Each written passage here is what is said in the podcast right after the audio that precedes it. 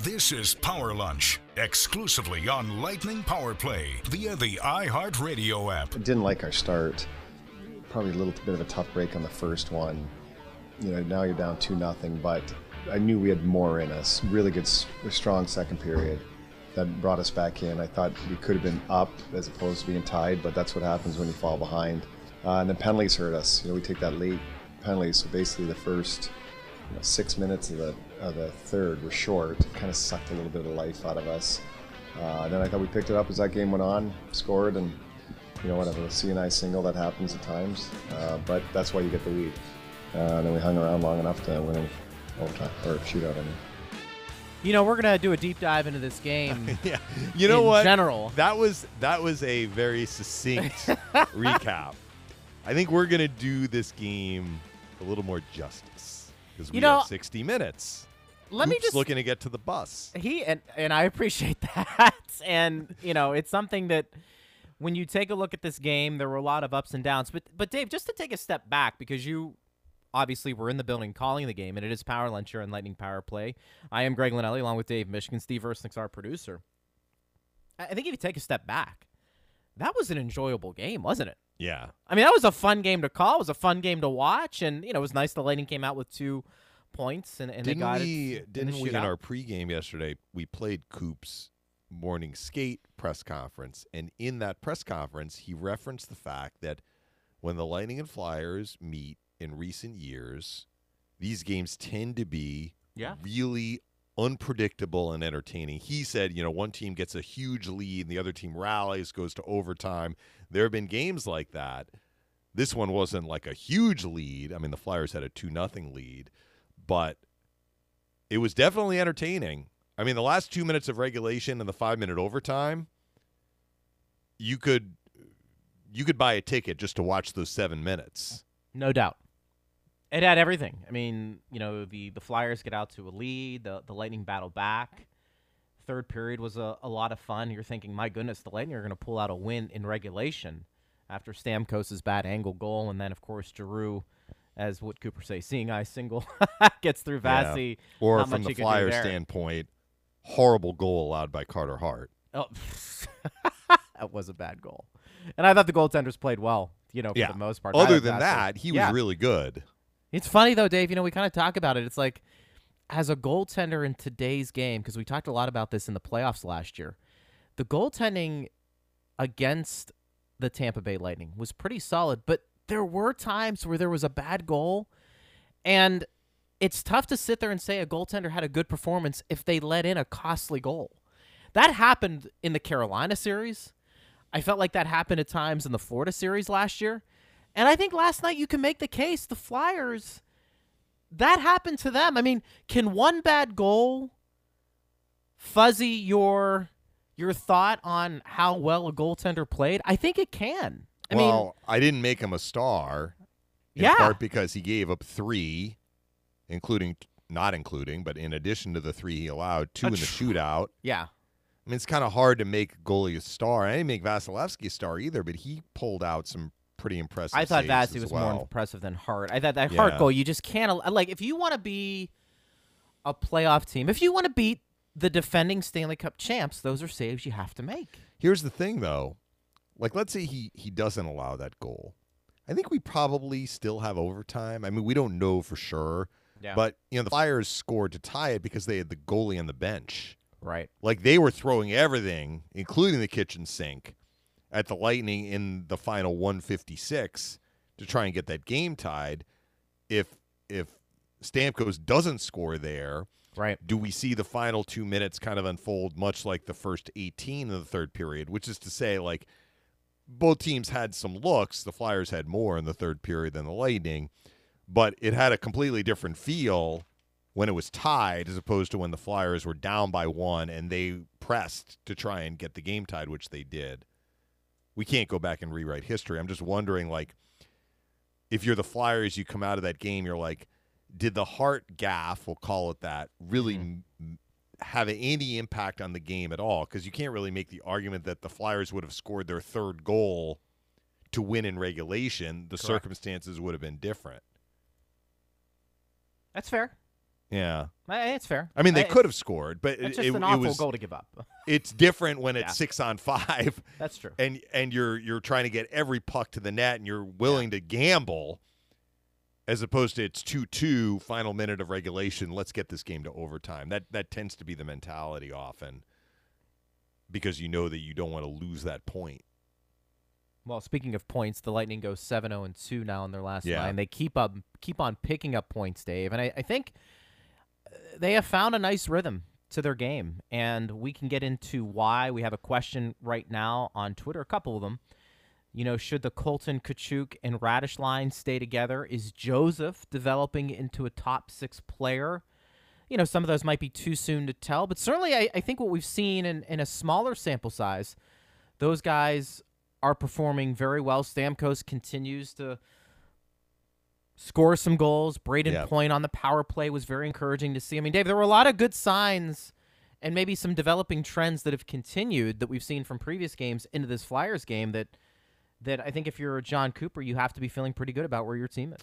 Yeah, a couple of observations from the game last night. Now, you want to say that the Flyers were not really on top of their game in the first two periods. I guess you could say that.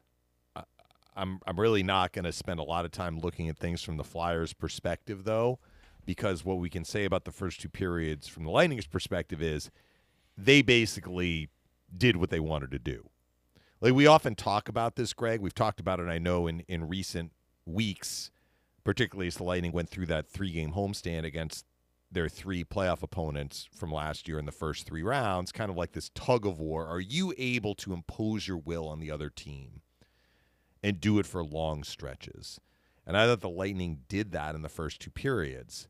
They were down to nothing, not because the Flyers imposed their will on the Lightning. They were down to nothing because they had a couple of pretty significant mistakes that gave the Flyers opportunities to score, and the Flyers took advantage of those opportunities. So the Flyers earned that. I mean, Giroux makes a great deke on the first goal, and Konecny, of the three that Vasilevskiy allowed, that's maybe the one that you might say it's a strong side shot. It goes far post. It was hard for me to see a really conclusive angle if that was just like a perfect shot from Konecny or Vasilevskiy was was giving him too much room on the far side, understanding he's coming down the right wing. But it was an odd man rush, and it was a chance for sure. So the Lightning have to own those mistakes. And that's basically why Coop was saying I didn't like our start. It wasn't that they weren't executing for the majority of the first period to dictate play. They were. The problem was they had a couple of significant breakdowns that burned them, which is why they were down on the scoreboard.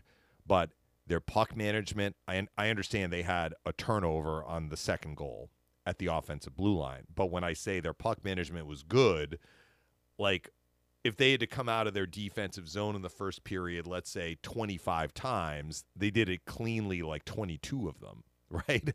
They were moving up the ice really well, and they were applying a lot of pressure in the Philadelphia defensive zone, and that trend continued into the second for much of the second period. I don't really think the Flyers started stringing together any sort of sustained pressure until the end, near the end of the second period. That was when they had that play around the net when Lindblom tried to center it. It bounced off the post. Atkinson took a swing at it. You know that Yeah, play yeah, yeah. the end of the second? Like that was dangerous for sure. And the Flyers, I would say, finally, from their perspective, put together a couple of good offensive shifts. And then, of course, they ended up drawing the penalty on Right. Joseph, and they gained momentum from that. And they had a much better third period in terms of their possession game. But when we say like the Lightning were able to impose their will on the Flyers in terms of having the puck a lot and, and forcing the Flyers to play team defense, that was up and down the lineup.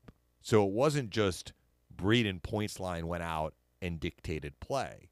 It was Brayden Points line went out, dictated play, and then Stamkos' line came out. And that line dictated play. And then Colton, Katchouk, and Raddysh, did they have a game? They had one heck of a game. And every time they were out on the ice, I felt like they had the puck in the offensive zone. And I, I would say of the four lines, the one that had the least impact in terms of driving play, but but still did drive play to some extent was Bellemare, Maroon, and Perry. but they weren't stuck in their own zone either. No. So the Lightning were rolling those four lines, and it was just like I use this expression a lot, like wash, rinse, repeat. I mean, the Flyers could not really change the narrative of how the game was going until the end of the second period. Then in the third, the Flyers were playing more on their toes.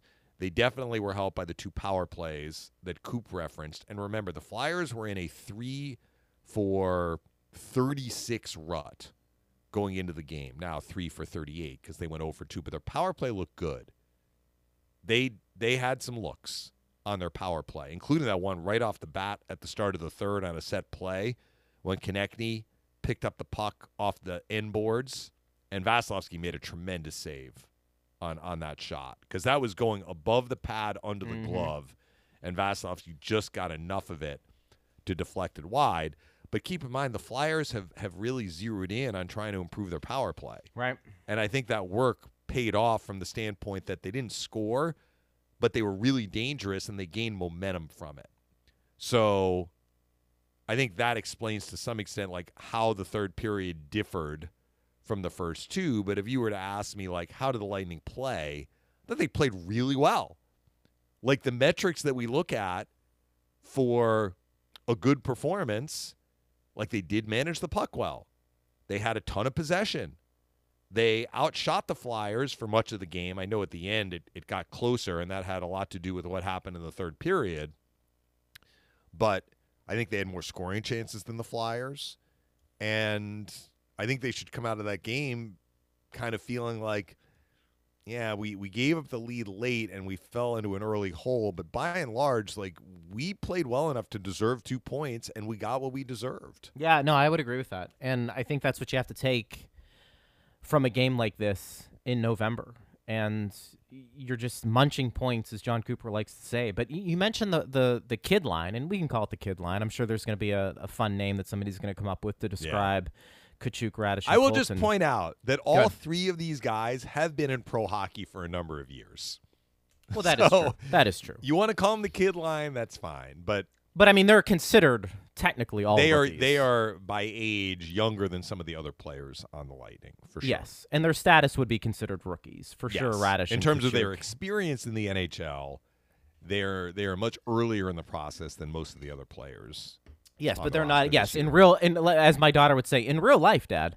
In real life, they're not kids. I mean, they're you know young young men, but Well, they um, don't call. Crosby Sid the Sid Kid the Kid. anymore. No, I think he's don't. outgrown that moniker. But at 20, Although Dave, when you get to be a certain age, everybody's feels like a kid to you, right? I don't know. I hope that I hope that I I hope that even though I look nothing like a kid, I hope my my inner spirit is still oh, kid like. yes, for sure. There's no question about it. But let's let's put the the all rookie line. You know, Yes. I don't know how you many games. call it the kid line for sure. Yeah, and I, I don't know. We'd have to go back and see exactly, you know, how many minutes, how many games have they been together. But I, I think, Dave, one of the things I, I brought up to you, and you know, we have we've had discussions about what are your expectations? What are you expecting from players like that who have no to very limited NHL experience? And now that they're on the team, what do you want to see from them? And I, I, I think it varies from who you talk to. I'm sure the coaches have a an idea of what they want them to do. You have an idea. I have an idea. The fans do. I think for me, it was just to be noticeable. And I had mentioned to you, I look, I you can't just skate up and down the ice and and just take up 10 minutes of ice time and and not Yeah. do anything and You did say you that. know i i, I want to see some pushback and I, I wanted to see it in terms of some production meaning points and goals but i acknowledge that's always not going to happen circumstances team who you're playing where you're playing a lot of times dictates that but I think at least for me, again, this goes back to the eye test. I haven't looked at the numbers in terms of, you know, what's their what's their zone time, how many shots are they potentially generating? It feels like they are tilting the ice in their favor. And I think we've seen some points start to accumulate because of that, not a bunch, but even drawing penalties like we saw last night with Katchouk. Mm-hmm. I mean, you want to see impactful plays, not just taking up space. And Dave, I think we've seen that from that line. I don't know if it's going to last. What I can tell you is that I think Jon Cooper, like most coaches, is probably going to look at their performance over the last couple of days and say, you know what? I'm going to send him back out there on Saturday. And if they do it well again, you know what? I'm going to give him another shot on Sunday. And I think Yeah. I think that's the way to look at it, but they have been tilting the ice in the Lightning's favor, and I think that's been a positive sign. Well, we had this discussion last week, I believe it was, about I think less about Colton, but more about Raddysh and, and Katchouk, but Colton's playing with them. And we had this discussion about the kind of the results versus the process. And what you said at the time, Greg, was, you know, I want I want to be able to come onto the show the day after a game and and say more than Taylor Raddysh looked like he took some strides. I want to be able to say like he had two points. And what I said was I I am looking at are they are they driving play? Are they having an impact on the game? And if they are able to do that, the points eventually will come. So we were kind of reaching the same conclusion, but I think we were coming at it from from different vantage points. And what I'm hearing from you is that like last night that line didn't have a point. But there is no question that they had a huge impact on the game. And and that's what I wanted to see. And I think if this continues, they will get points. If not for Hart, Colton would have had two goals last night. I mean, two of Hart's best saves in the game came on Colton. One in the second period and one in the third. And so then you might say, well, what is this line doing well? Or what are they doing better now than maybe some of these guys individually were doing earlier in the year when they weren't a trio together? And I credit a lot of this to Katchouk. I think Katchouk, we've used this term about Cirelli. I think Katchouk drags you into the fight. I think Katchouk is a guy who is always in the middle of things. And I also think that that going going hand in hand with that, I think Colton has almost reached the point in the season where he's like, I have one goal. This needs to end. like I need to I need to elevate and do more. And I'm seeing an urgency to his game that has coincided with him joining this line. Now, some of that might be having Katchouk on his wing is helping that process along, but Colton is playing with a determination that I'm not sure we were seeing from him as consistently earlier in the year. He is going to the net. And that's where he is going to have success. Now, he has a good shot. Like we've seen him score, Greg, from the circle, snapping wrist shots to the top of the net. He is capable of scoring, we'll call it from distance. But a lot of his goals come from the hash marks in. And that was where he scored in game five against the Canadiens. He went to the front of the net and, and finished that that pass from Savard. And that's what I'm seeing from him. He is going to the net. He is going to the net with a purpose. And he is having that I'm not going to be denied by anyone getting to the net. And with that sort of urgency slash determination slash energy, if you will, I think Raddysh has been drawn into the fight. I thought that was Raddysh's most noticeable game that he has had so far this year. Because that's the term we always use when talking about Raddysh, and we didn't come up with it. Cooper mentioned it at the start of the year. He said with Taylor, you know, you want to be able to notice him. I think he said that in the in the preseason. And we certainly noticed him last night. He was as on top of pucks as I have seen him to this point, understanding that he's gotten some some looks. He's been a little bit snake bitten. But I just thought that line, they were on top of the Flyers every time they stepped out on the ice. And They were. want to say it, it started when Katchouk returned to the lineup. It did. It certainly did. But I think the other guys deserve credit too. So it's not only Katchouk, but I still go back to I think what Katchouk brings to the ice helps the game of the other two players. The thing about it is, Dave, and you're spot on. We've got to take a break. When we were looking at the young players during preseason, and we were kind of doing our list of guys who have stood out and guys who didn't, because there was four guys that we were talking about, and we included Ryforce in that because you know he had done some decent things in the prospect camp. Katchouk was one, one, one on my list. I didn't have Barré-Boulet as high, but I think because of what he did the previous year, some people were inclined to elevate him based off of what he had done previously. Katchouk impressed the most in preseason, in my opinion, with his scoring, and I think you hit the nail on the head.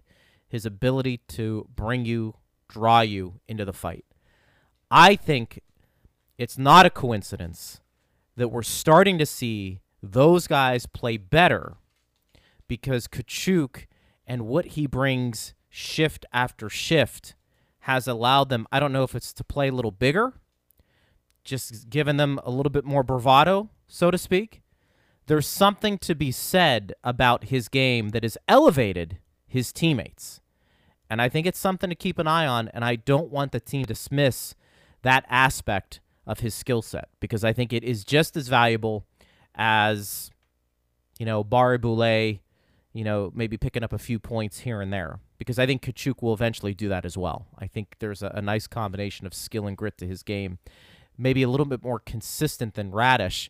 But if Raddysh and Katchouk are playing on the same line with Ross Colton, now you're talking about something here, Dave. And that's why I said you got to give this line, and it, it may not happen this way, but that's why it's important not to make judgment after five games or 10.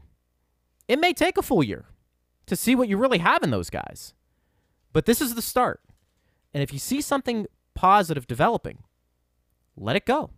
Let's see what happens. You're picking up points along the way. And if this was a team that was on a five game losing streak and they look bad doing it, maybe you're starting to switch things up. You don't need to right now. Keep those guys together and let's see if they can build off what they've done over the last couple of games.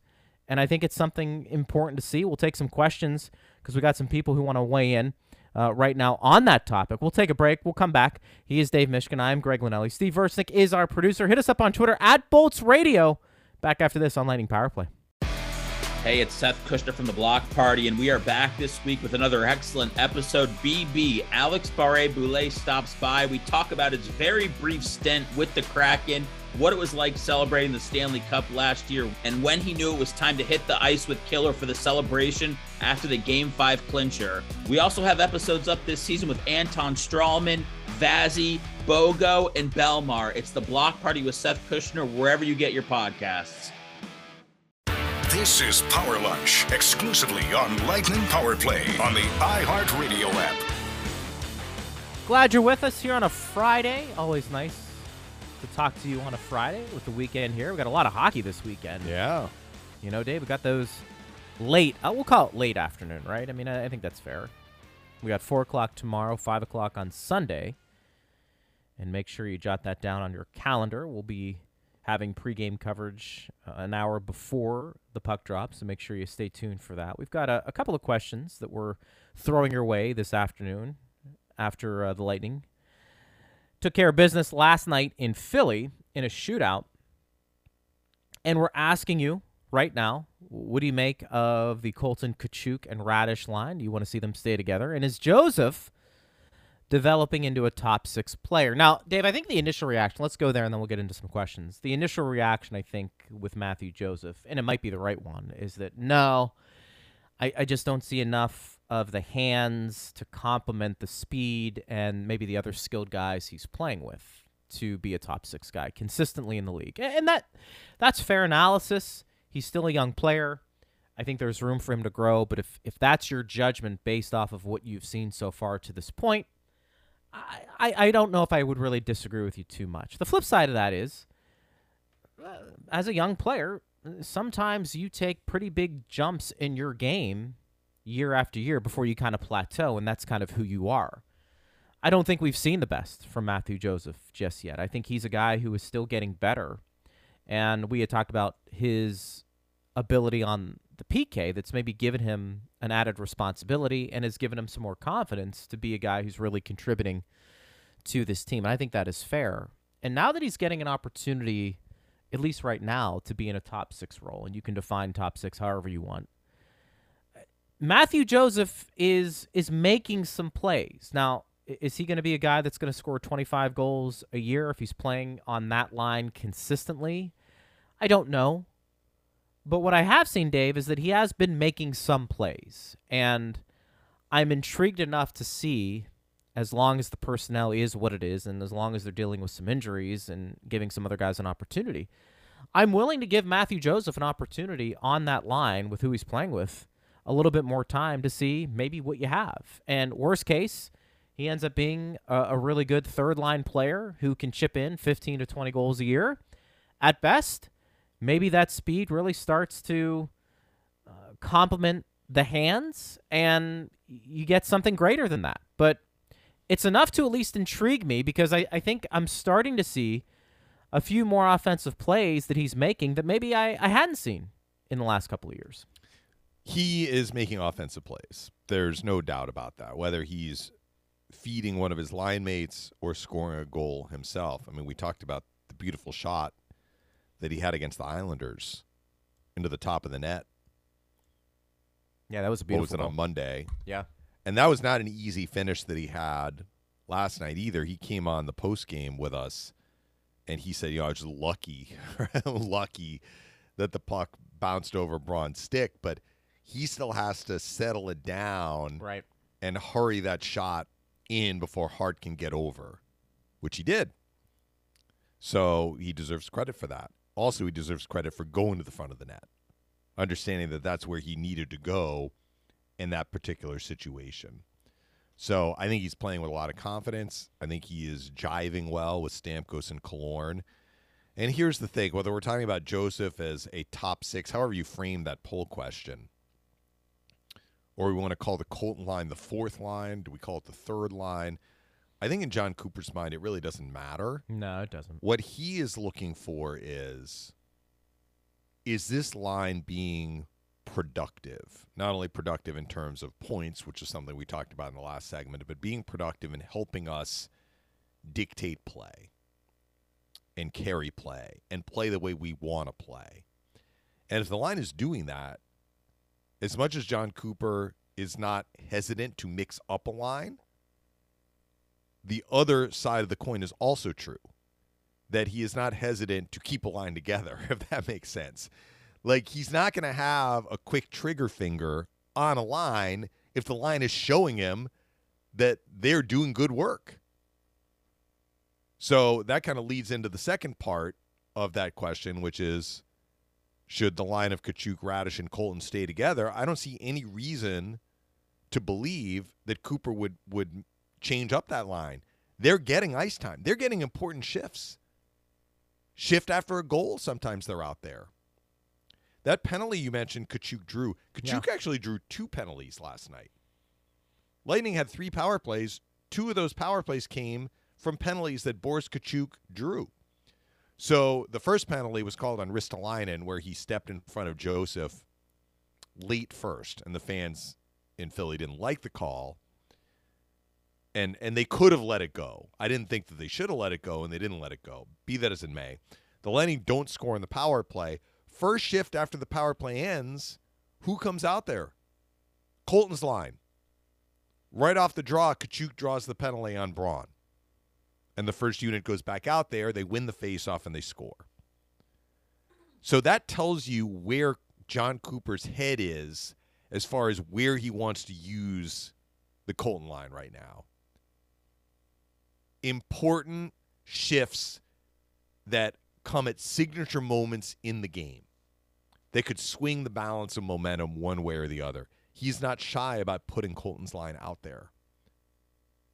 That tells you a lot about where his mind is at with that line. So the Lightning head into tomorrow afternoon's game against New Jersey.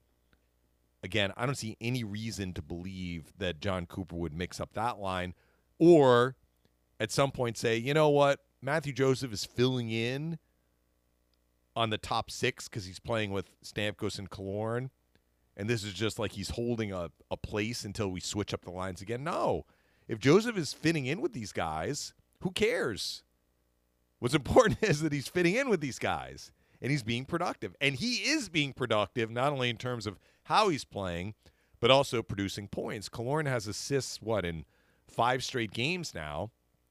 But Joseph has been involved in a lot of those plays, whether he's also getting an assist or he's scoring a goal. The last two games, Killorn has had an assist on Matthew Joseph's goal. He has.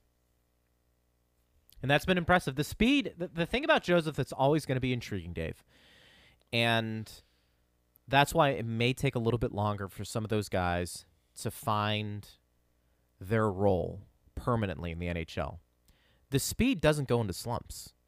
I think it's it's your mind and your hands. Do they complement the speed? Can you slow the game down?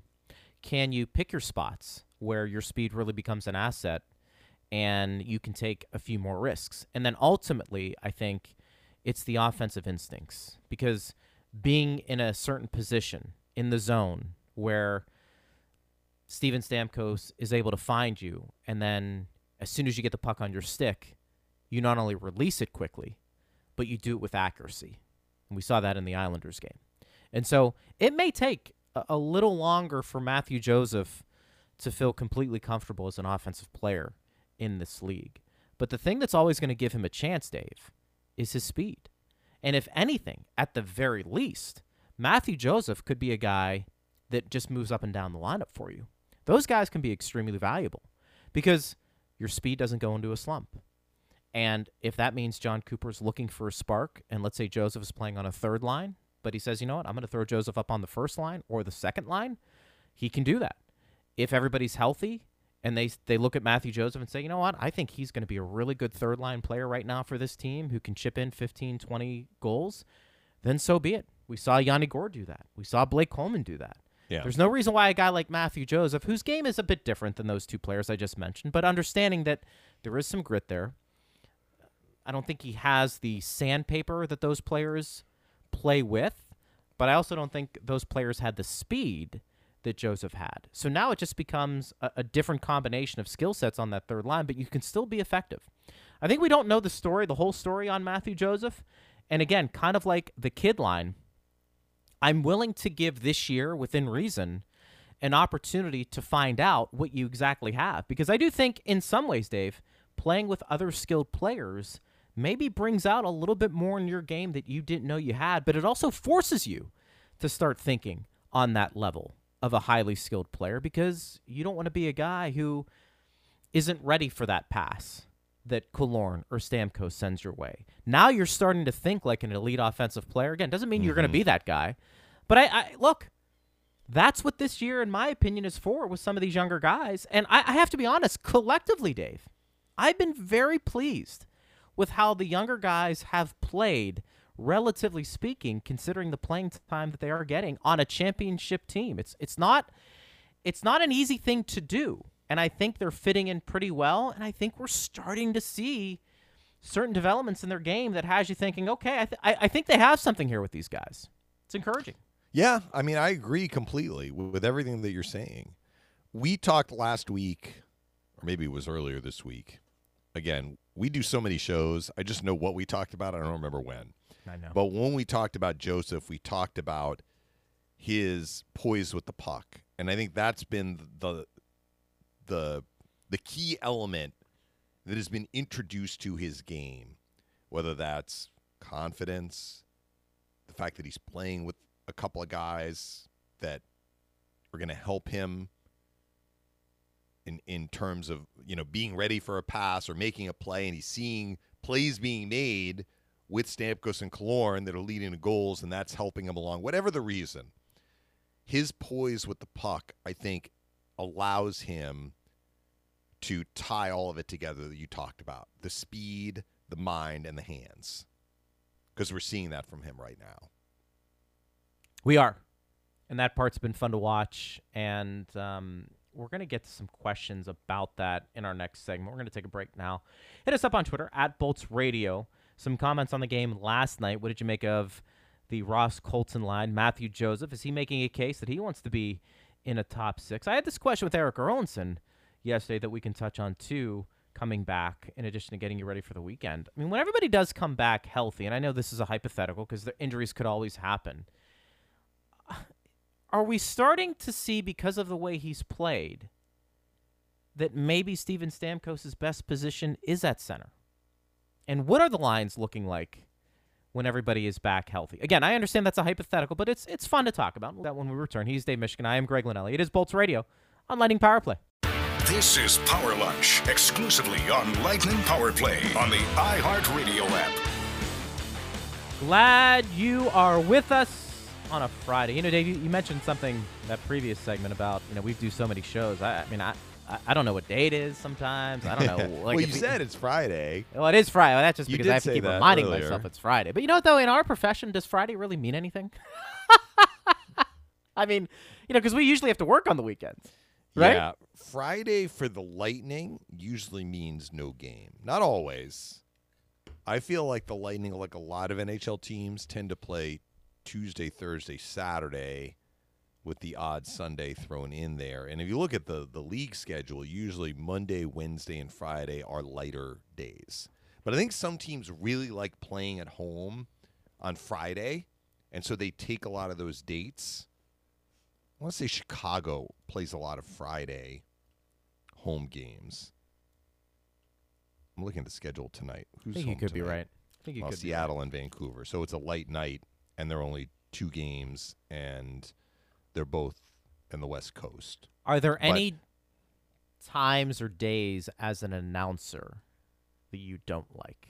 Like, oh, look, we're calling games. We're, I mean, it's it's hard to quibble about doing what we do, but I mean, like, like this weekend, I find it interesting. Like my wife and I, we have obviously two youngsters, and I know Steve does as well. Your kids are a little bit older than ours, but you know, it's whether it's activities they're involved in. The afternoon games, I feel like on the weekends throws you off a little bit, especially if you're a a parent with a, a couple of little ones. Who Yeah, have, well, it's you know, different if you're at home as opposed to on the road. I like Correct. the afternoon games once the games start, and then when they're over, you still have time left in the day. Yes. so that is very nice. I'd rather have these games at one o'clock. Let's put it that way than five. Okay.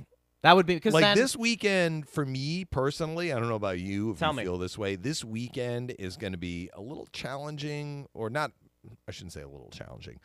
Maybe a little bit more challenging than a typical game that would be at seven o'clock with a morning skate, simply because the Lightning are seeing two teams they have not seen in a while.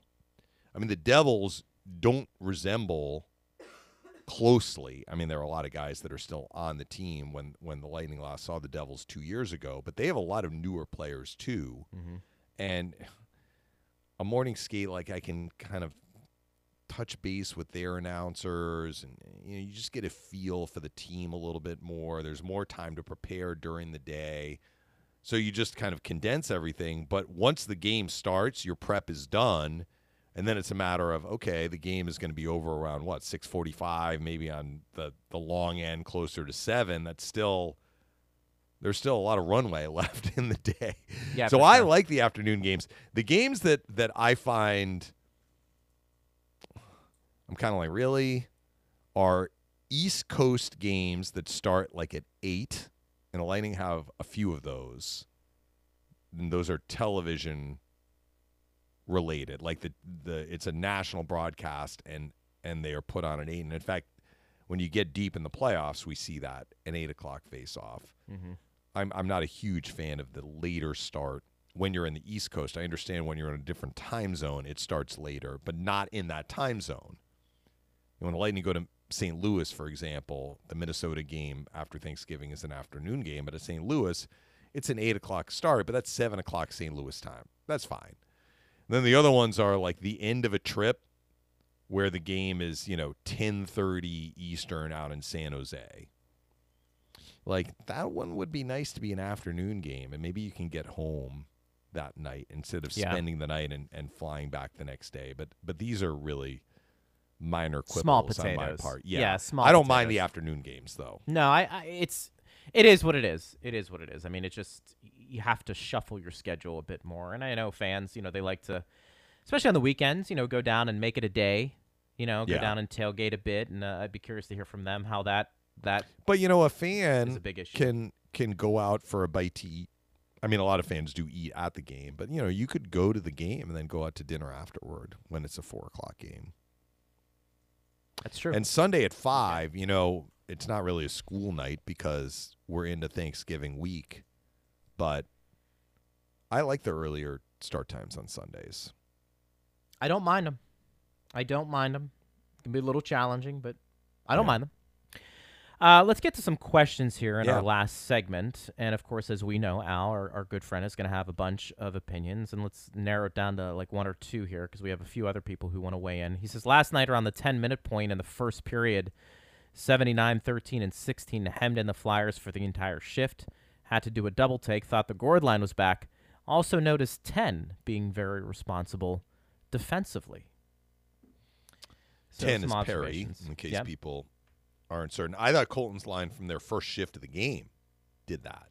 Yes. But they did have one of those shifts halfway through the first period. He is right. Bob says, "Do you think we see Elliott in goal against the Wild or the Devils?" Yes. I don't know which one, though. So my sense would be, uh, I'm going to go Devils with Vassy. I'm going to go Wild with Elliott, and that's Okay. just that's just Eastern Conference. I don't think the Devils are a playoff team, but does that game is that a little bit more meaningful than the Wild game, Dave? If we're trying to really split hairs a bit, yeah, maybe, maybe. And uh, I, I say Elliott Wild, Vassy tomorrow. Did you see, by the way, the Devils, they lost 4 1 to the Panthers last night. They had 46 shots on Spencer Knight. He made 45 saves. They had 22 good, shots in the first period, the Devils. They came out of Mhm. the gates flying. I'll be interested to talk to some people with the Devils, you know, and kind of what's what's making them tick a bit this year. I mean, part of it could just be, you know, you get so many of these younger guys finally in and, and they're Yeah. developing at a high level. Hughes and- is out, though. I mean, Hughes Yeah. got hurt early right. in the year. You're right. So we'll see how uh, how they've been able to at least I yeah, they got Dougie. Hamilton. He scored last night. That's helped. We have not seen him, but I remember seeing his name last year, a young defenseman named Ty Smith. Yeah. He had a pretty good year last year. I'm looking at their ice time from last night's game, and the leaders on D were Smith, Hamilton, and Damon Severson. They also have Ryan Graves, who's a really good player. That was that deal. They got him from Colorado because Colorado thought they were going to lose Graves in the expansion draft. Right. And PK Subban only played 1558. Now there might have been who knows what was going on. I didn't watch the game, so Sure. I don't I don't know why Subban only played just under 16 minutes while these other guys were up around 21 plus. But maybe they're maybe they're carving back his ice time a little bit. You weren't watching the Devils game last night, Dave? Well, here's the thing: like? Subban has always been a power play guy, but they have Hamilton now Yeah. as a righty D.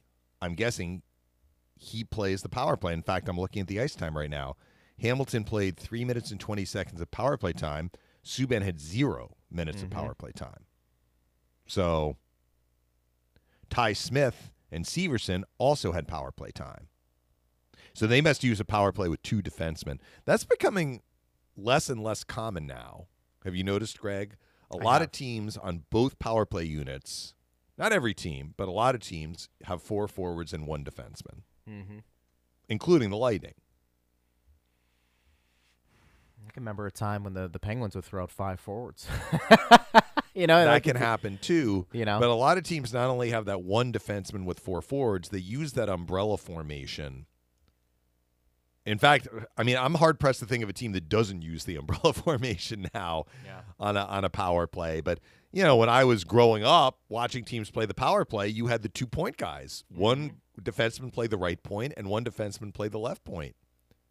I mean, guys who could bomb it, like Al Iafrate, he would score in the power play, but he was not in the middle of the ice. no. He would rip it from the left point. Who changed that, having a forward on the power play, like at one of the points? Well, uh, the Yeah, like- forward, the way they, they construct the power play now, Yeah. the forwards are not at the point. There's No. one guy at the point, Yeah, yeah, yeah. and the forwards that are up high are at the circles. Yeah. So you can set up one timers there. Al MacInnis, I mean, how many goals did Al MacInnis score on the power play with his big shot? And a lot of them, I want to say, came like he was not in the middle of the ice. He was firing away from the right point Right. as a righty defenseman. So uh, that has changed for sure.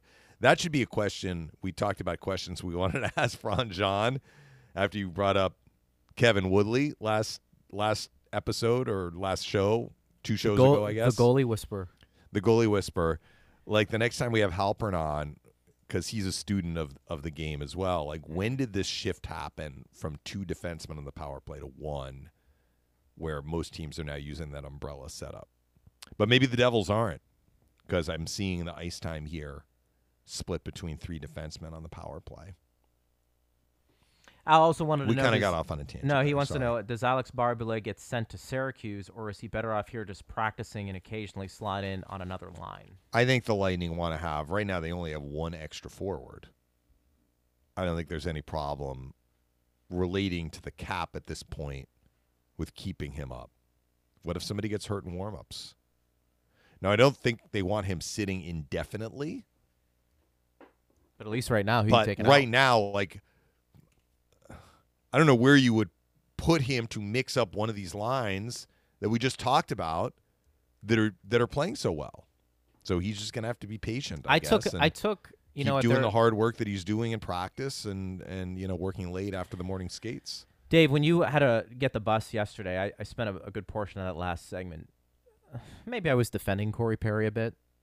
And because I, I had seen that, not just on our show, I, I have seen that in the Twitter world, you know, a lot of people coming down a bit on Corey Perry. And I think it's easy to do that because you see the donut in in the goal column. And I think a lot of people are looking at it and saying, well, he's not he's not doing much. And I, I said, to be fair, I think there are games where he is more noticeable than others.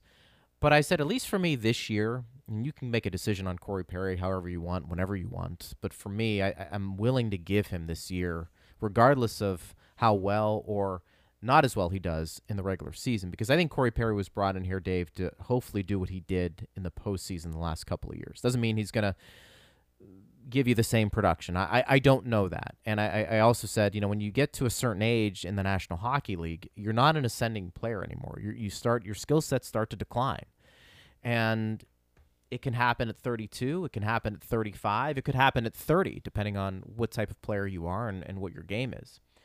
But for me, uh, it- it's almost like uh, irrelevant in some ways of how well or how poorly Corey Perry looks in the regular season.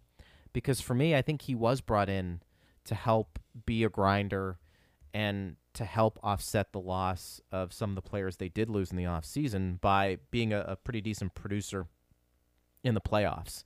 And while maybe that's not the right way to look at it, you know, if Corey Perry scores 10 goals in the regular season, I- I'm not sure that changes my view of what I expect from him come playoff time. I expect him to to do very well in the playoffs, and whether that comes in in hits or shots on goal or goals, that remains to be seen. But uh, I think he'd be the one player a lot of people would look at and say, well, if you're going to take somebody out of the lineup, is it going to be a, a guy like Perry? I, I just don't think that's realistically going to happen unless he has an injury, Dave.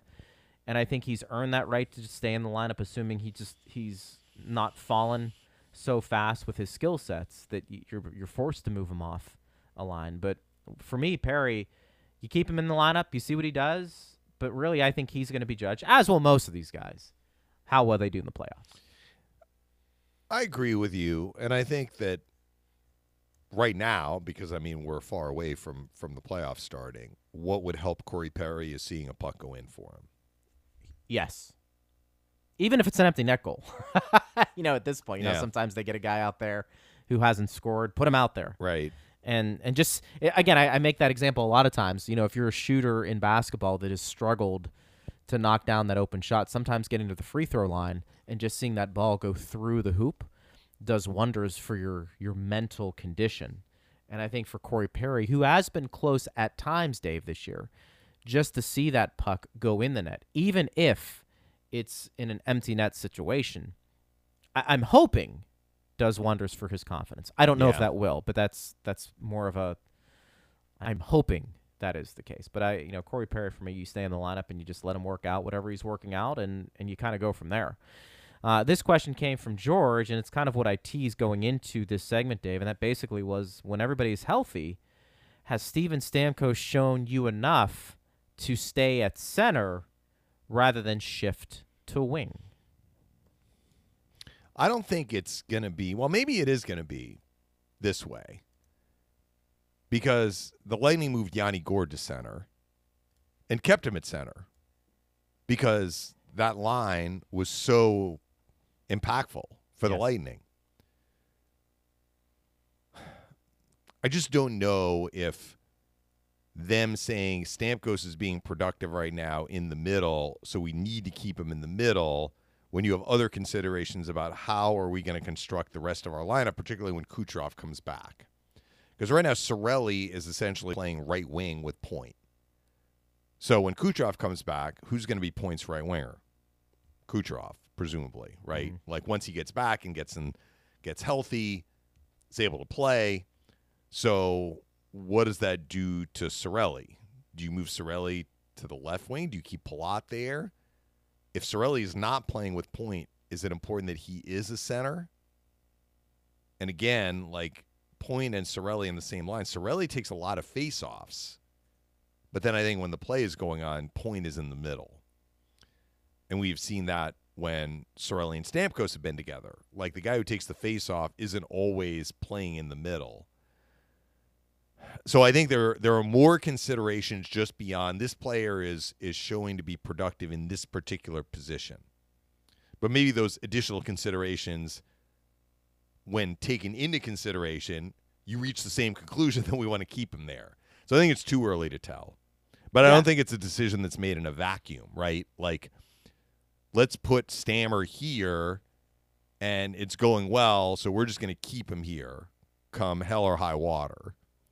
Because I think you want to construct your top six when your top six is, is fully healthy and able to play in a way that the six players are are best suited to have the most success possible.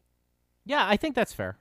You know I- what I'm I- saying? Yeah, no, I, I, I do. I, I will say this. I think with Stamkos' play this year, I don't know if anybody anticipated, Dave. You know, we talk about players when they hit a certain age. You know, eh, you don't see players at Stamkos' age typically really get better.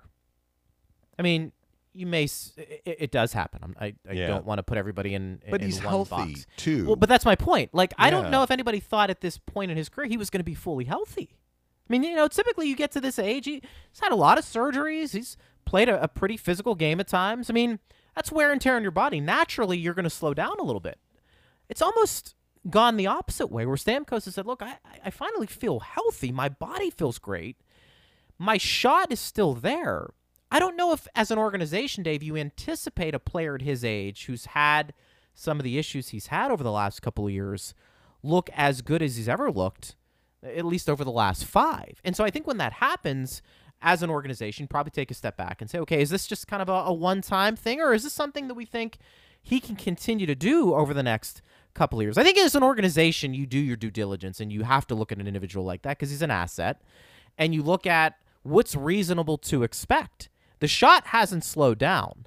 I think Stamkos' game has evolved over the last couple of years to the point where he's a skilled guy, but I think he can play a pretty gritty game. And as long as he's winning faceoffs, like we've seen over the last couple of years, pretty consistently, I I would not be so quick when everybody's back to put him to the wing again. Now that may happen. Here's a question though. That may happen. Do you feel that he has been more effective since they moved him to center? Because I think he's been effective all year. That's fair. That's fair. I mean, if you were to move him back to wing, do you feel that there would be a significant drop off in how he is playing? And I'm curious, like, what did Eric say when you brought it up to him? It was just one of those things where it's uh, you know it's going to be interesting when everybody comes back and I mean Yeah, it wasn't really a definitive answer and that might be the kind right of, answer which Dave. was what I said too. that might be that might be the the right answer. I, I guess what I'm saying is there's also kind of like an ego thing too. I, I think uh, you know for a lot of players coming up you know your best players typically were your centermen. Be- it just how it is you know like in football it's the quarterback. Um you know it could be the point guard for basketball. I mean, you've got the puck on your stick a lot. There, there are a lot more responsibilities. I think there's just a a confidence that comes with being a centerman. You've you've got a lot of responsibilities, and you know sometimes your best players are the ones that take those important draws, or they're counted on to create. They're counted on to score goals. Not saying you can't do that from the wing, and a lot of that is interchangeable too with having a couple of centers on the same line. So I acknowledge that. I mean, maybe the politically correct answer, Dave, is maybe who's he playing with? Yeah. You know, is Stamkos more effective on the wing than he is at center? Okay, well, who's he playing with if he's on the wing um, compared to center? I don't know. I, what I'm saying is, I, I just, it's probably just more of a compliment to the fact that Stamkos is playing at a high level right now and that he is healthy and that, you know, it, it makes you step back and say, okay, well, what, what does that mean? What does that mean for Stammer? What does that mean for this team? I mean, it's all very positive, Dave. I'm not saying none of it's negative. Right. You know, it's just I don't know if it's something you expected coming into this year, and uh, it's fun to watch. And uh, I hope Stamkos keeps scoring goals because that's what he's good at. And uh, so far, so good so far uh, this season. So we thank As- everybody for their As. Phil would say on his goal last night, Stamkos' goal last night, see what happens when you shoot the puck. and he's right. And he's you right. You never know. You don't. You never know because the other the other team has a goaltender too, and uh, sometimes that's good and sometimes that's bad. But uh, we'll be at it again tomorrow, and now that game tomorrow is what at four o'clock, Dave? Right? Yeah. Four o'clock tomorrow. So we'll be on the air with Brian Burns and Chief. I think's back for the pregame Correct. skate show with three. Thank you, Steve. And then three thirty, I'll have the pregame, and then you and uh, the Hall of Famer will have the game call at uh, four o'clock. We look Can't forward to wait. it. Thank you, partner. Great job All as always this week. Thanks to Steve Ersnick. Thanks to all our guests this week and to you for chiming in. We always appreciate it. Tell your friends about it. We're here weekdays noon to 1 on Lightning Power Play.